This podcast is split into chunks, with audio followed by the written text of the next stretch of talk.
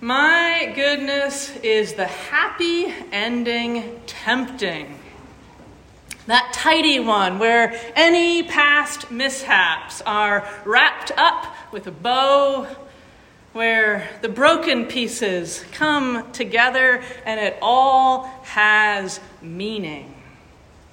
You know what we get here at the end of the book of Job. The world tells us that a finale like this is possible if we reach, if we work hard, if we get really lucky, or maybe that it's possible if we're blessed. And it sounds really lovely, at least initially. But when I hear this conclusion to the book of Job, I, I start to feel a little ill.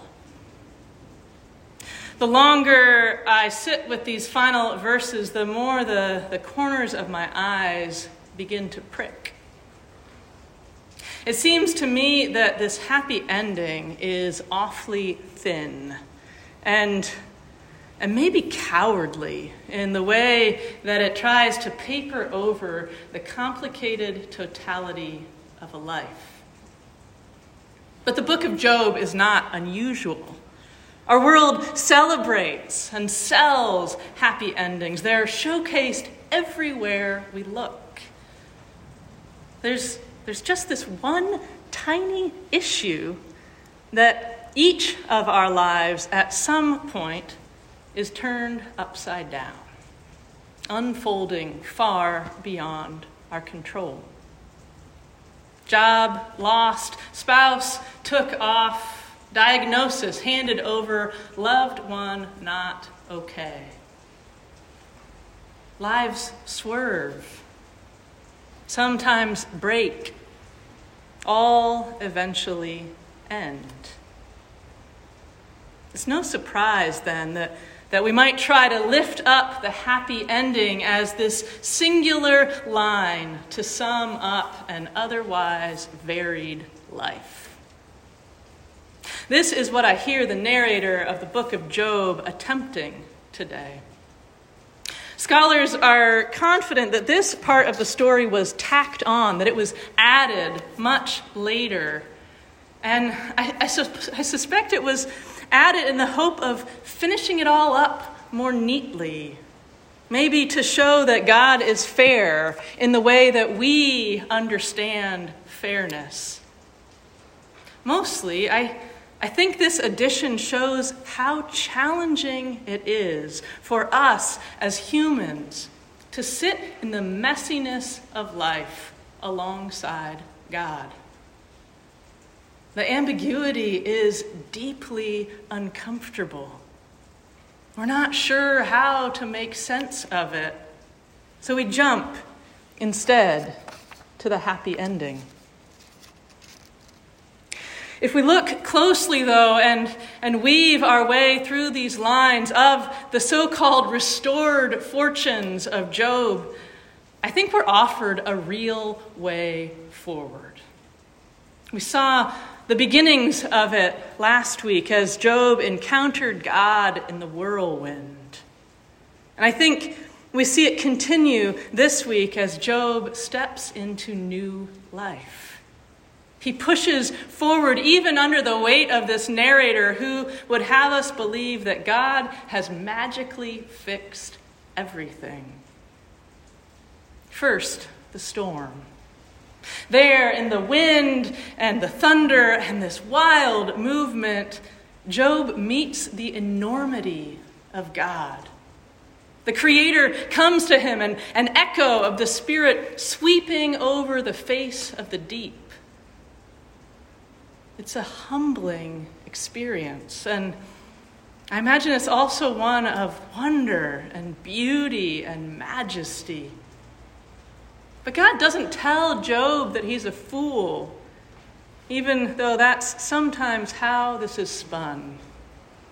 Instead, God points Job to the mystery, back to the intricacies of creation, to, to the truth that this life of ours is rooted in a world so much older and more complex than we can possibly fathom.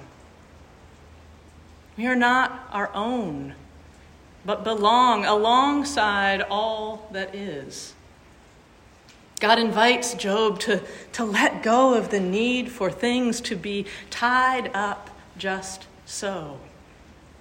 God encourages him to sit with the questions, the definitively not knowing. But it doesn't sound to me like shaming. It sounds to me like God is trying to open Job up to the possibility of new life. And it's then, it's, it's then with this great mystery hanging in the air that our narrator intervenes. He jumps in trying to make things all, all shiny and straightforward. God restores Job's fortune. And then some, right? There, there are so many cattle and donkeys and gold and new children. And did you hear how exceedingly beautiful they are? Ooh. I can almost see the narrator flapping for emphasis, trying to persuade us, and I suspect himself, that this, this restored life makes up for the agony. I hear him trying desperately to convince us that all that pain can be undone, erased, made right. But the narrator misses the point. He misses the mystery and the connection and the wonder that God just sang out from within that storm.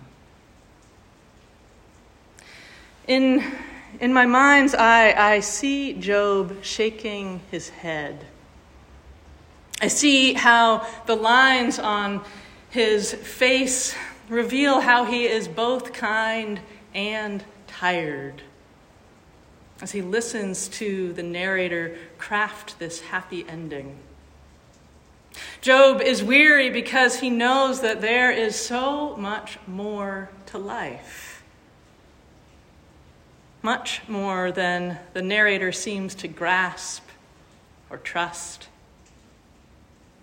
I imagine that if you sit down with Job there in his later days, and ask him about his family, he will tell you. He will name his 20 children for you, each in turn, first to last. He will tell you of his love for them, tell you how he gives thanks to God for each of them, even as he longs for the 10 who died in this maddening ordeal that is his life. Job sees his younger children growing and, and notices the traits they share with the siblings they will not meet. He quietly murmurs the names of his first children as he trails behind this gaggle of wonderfully healthy kids, cavorting as they do. Job breathes deeply, listening to the narrator's end to his story. It's not a matter of finding a replacement for the loss or a cure for the pain. That's not the path into new life that Job shows us. Instead, he gathers courage from the mystery and brings his heart into this final chapter. He listens to the storm to the wind still blowing from the foundations of the cosmos. And he hears the possibility of really living again. God shows him how massive the world is, and Job sees that with God there is room for his immeasurable sorrow and also for his tremendous joy. He doesn't have to choose, no matter what this narrator says. Job can live the whole of his life. We have choices in how we live the endings to our stories. We have the ready option of trying to tie things up neatly, of leaning on the refrain of a happy ending. This way is well worn. We know how to do it because we hear it trumpeted all the time. But, friends, I don't think this is who we are as a church. There is too much missing from this way. There's too much of ourselves that it asks us to leave at the door. If we come together and follow Job's lead, I think what we will find is awesome mystery and deep joy. There may not be answers or easy fixes but I think we will see that healing does unfold, that new life does emerge. And we come to all that by bringing the fullness of our lives the pain and the questions and the great longings and the unspeakable joys. Together, we, we carry with us all we have loved and love now trusting that this love is never as far off as we might fear. And together we step into that not knowing, into the still unfolding, into the whirlwind that has not quieted down. The mystery still resounds. The Spirit is blowing new life into our world into each of our lives right now.